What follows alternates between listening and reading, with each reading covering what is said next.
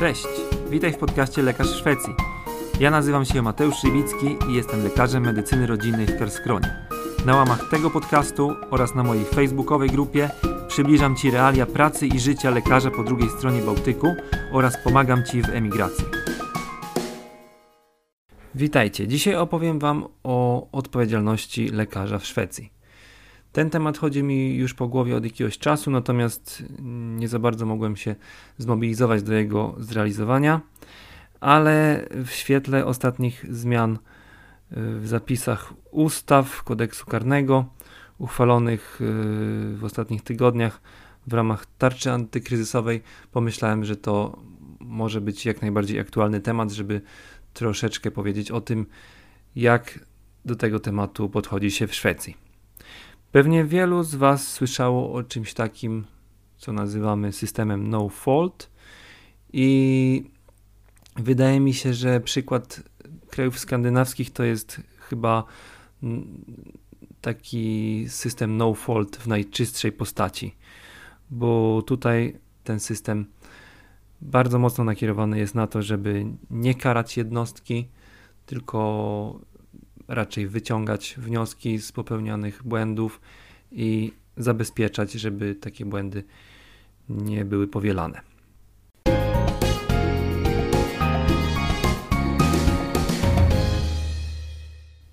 Chciałoby się zacząć od tego, że w związku z tym, że system jest inny, to i myślenie ludzi jest tutaj inne w tym systemie. A właściwie może nawet na odwrót, dzięki temu, że myślenie ludzi jest inne, to system jest skonstruowany właśnie w ten, a nie inny sposób. W każdym razie, jeżeli dojdzie do jakiegoś niepożądanego wydarzenia, jakiegoś błędu, pacjent dozna jakiegoś uszczerbku, to wtedy startowana jest taka procedura, która nazywana jest w tutejszym mm, języku avvikelse i Taka procedura może być wystartowana z wielu różnych stron. Może być podniesiona przez pacjenta, który doznał tego uszczerbku na zdrowiu, może być podniesiona przez yy, członka jego rodziny, może być nawet podniesiona przez sam szpital, który jakby wystartuje sprawę wobec własnej jednostki, po to właśnie, żeby zbadać, co poszło nie tak i żeby yy, móc wprowadzić jakieś zmiany systemowe, żeby ten błąd już się drugi raz nie powtórzył. Może być również podniesione i bardzo często tak się to odbywa przez kogoś z personelu, kto uczestniczył równolegle w tej procedurze albo dopatrzył się jakichś tam nieprawidłowości w postępowaniu w jakiejś tam sytuacji. I oczywiście w tym wszystkim na każdym stopniu tej procedury musi być zachowany jakiś zdrowy rozsądek. To nie chodzi o to, żeby patrzeć koledze jeden drugiemu na ręce, czy y, pielęgniarce, czy pielęgniarka lekarzowi i przy każdym najmniejszym błędzie od razu wysyłać tego typu zgłoszenie, że został, y, zostało coś niedopatrzone, tylko oczywiście to zależy też od jakby kalibru tego wydarzenia, od tego, jakie to potencjalne niebezpieczeństwo mogło sprowadzić na pacjenta, albo faktycznie, że do czegoś poważnego doszło. I teraz, nawet jeżeli taka procedura zostanie wszczęta, to to absolutnie nie musi oznaczać jeszcze niczego strasznego ani żadnych konsekwencji. Po prostu Y, opisywana jest wtedy sytuacja z perspektywy tej osoby, która to zgłasza. Pozostałe osoby, które mm, były przy tej procedurze albo cośkolwiek mogą wnieść do tej sprawy, również pisemnie wyrażają swoje stanowisko, co do czego doszło, jak to wszystko przebiegało, y, co poszło nie tak, y, jakie decyzje zostały podjęte, i wtedy odpowiednia organizacja działająca przy szpitalu, analizuje to i jeżeli wyciągną wnioski, że faktycznie wynikł jakiś błąd albo było jakieś niedopatrzenie, to jakby mogą podnieść rangę tego Avvikelse do dokładniejszego przyjrzenia się tej sprawie, albo jeżeli to było coś błahego, yy, co, coś, co nie wymaga jakichś yy, skomplikowanych działań czy poprawek, na przykład, nawet jeżeli jakiś pacjent był powiedzmy niezadowolony z czasu oczekiwania na sorze, czy po prostu jakaś pojedyncza jednostka może jest roszczeniowa, to oczywiście taki protokół, takie awikelse też jest y, przyjmowane przez tą organizację i oni się temu przyglądają, ale oczywiście od razu tą sprawę gaszą, ponieważ jakby na zdrowy rozsądek nie, nie był to żaden błąd, nie było to żadne zagrożenie dla nikogo. Y, jeżeli dopatrzą się, że faktycznie nastąpiło coś poważniejszego, to może to urosnąć do rangi tak zwanego Lex Maria. I tutaj to można powiedzieć, że to już jest troszeczkę poważniejsza sprawa. I wyciągane są jakby z tego wydarzenia wnioski.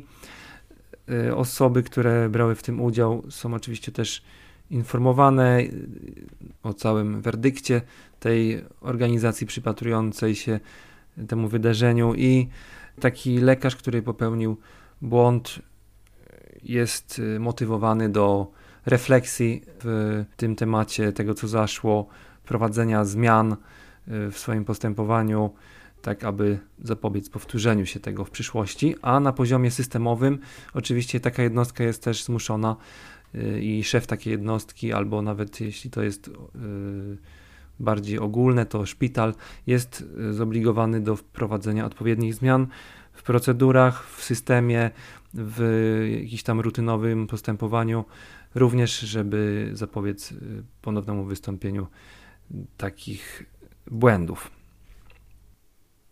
W zasadzie nie są wyciągane żadne personalne konsekwencje wobec lekarza, który popełnił błąd y, nieumyślny.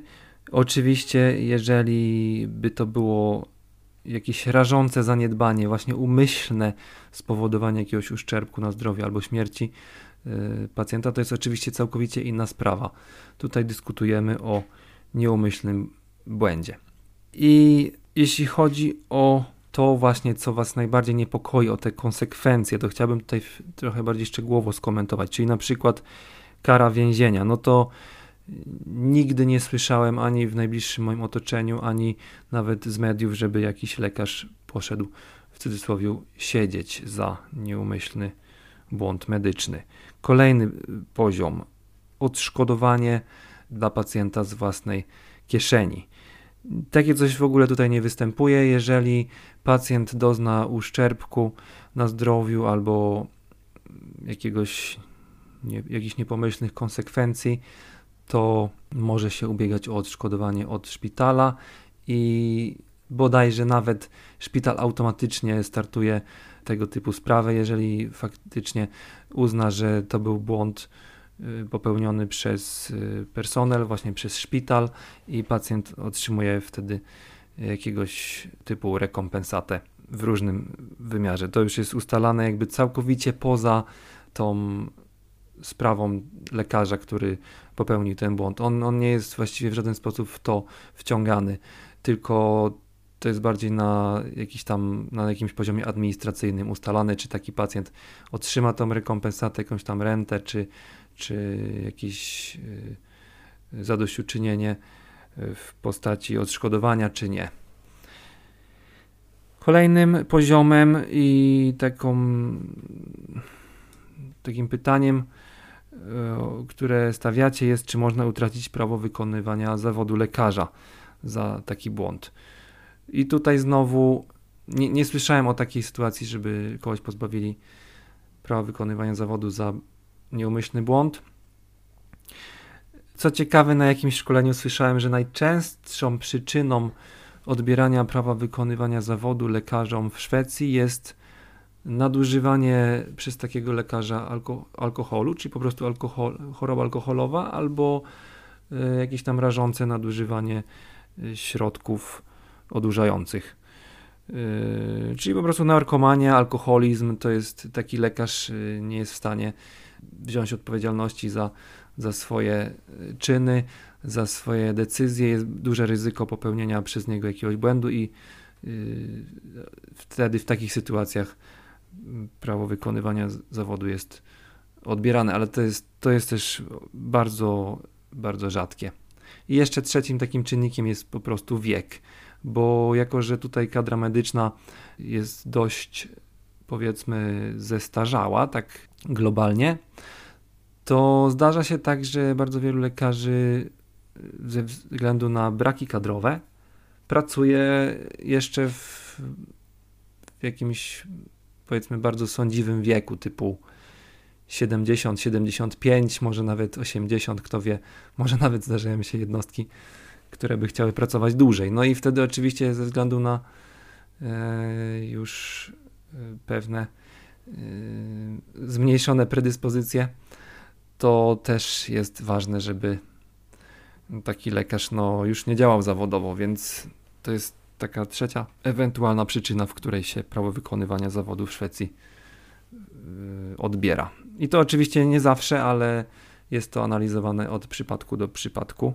i zależne też na przykład jeśli chodzi o to nadużywanie substancji, to zależne na pewno też od tego, czy taki lekarz chce coś z tym problemem robić, czy na przykład cały czas w nim tkwi. W moim najbliższym otoczeniu taka najsurowsza kara, o której ja słyszałem dla pewnego lekarza, y, to była krytyka z tej organizacji właśnie, która analizowała tą sprawę. Po tym jak ten lekarz nie dodiagnozował y, to był lekarz rodzinny i nie dodiagnozował nowotworu trzustki, który oczywiście był bardzo ciężki do zdiagnozowania mimo tego, że diagnostyka w y, POZ tutaj w Szwecji jest bardzo szeroka i, i nie jest właściwie niczym ograniczona, to jak wszyscy wiemy, akurat ten typ nowotworu jest taki bardzo zdradziecki i łatwo, y, łatwo go przegapić. Więc tam y, została wystosowana krytyka wobec tego lekarza, natomiast z tego, co ten lekarz opowiadał, to można się od takiej krytyki odwołać i argumentować w tej sytuacji swoje postępowanie i, i swoje racje. I wiem, że po drugim takim odwołaniu y, przez tego lekarza ta krytyka została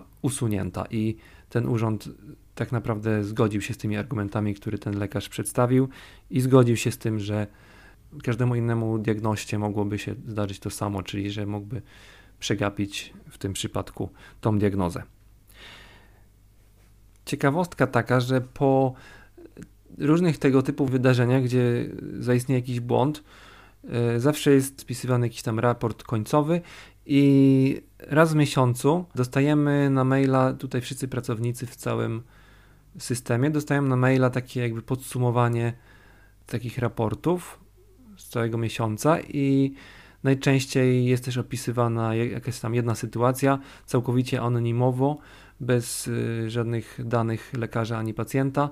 I to jest w postaci krótkiego, krótkiej takiej notatki, jak wyglądała sytuacja, co się zdarzyło, jakie było niedopatrzenie i jak yy, opiniował właśnie ten organ, który to oceniał i co można by było zrobić lepiej. I właśnie dzięki temu, że regularnie dostajemy opisy takich sytuacji, to możemy też sami y, przeprowadzić sobie taką refleksję i yy, dzięki temu możemy my również uniknąć powtórzenia tego samego błędu, co któryś z kolegów mm, miał jakby okazję popełnić i na tym się też jakby nauczyć, wyciągnąć z tego jakieś wnioski. Także z innych jeszcze takich sytuacji, o których czytałem, to bardzo często to się sprowadza do, do podobnych e, wydarzeń, że została przegapiona jakaś diagnoza jakiegoś nowotworu. Na przykład pamiętam, że była taka sytuacja, że pacjent zgłaszał się non-stop do, regularnie do POZ-u e, z jakimiś objawami z jelita grubego. Niestety za każdym razem, z tego co pamiętam, trafiał do innego lekarza, każdy coś tam troszeczkę podiagnozował.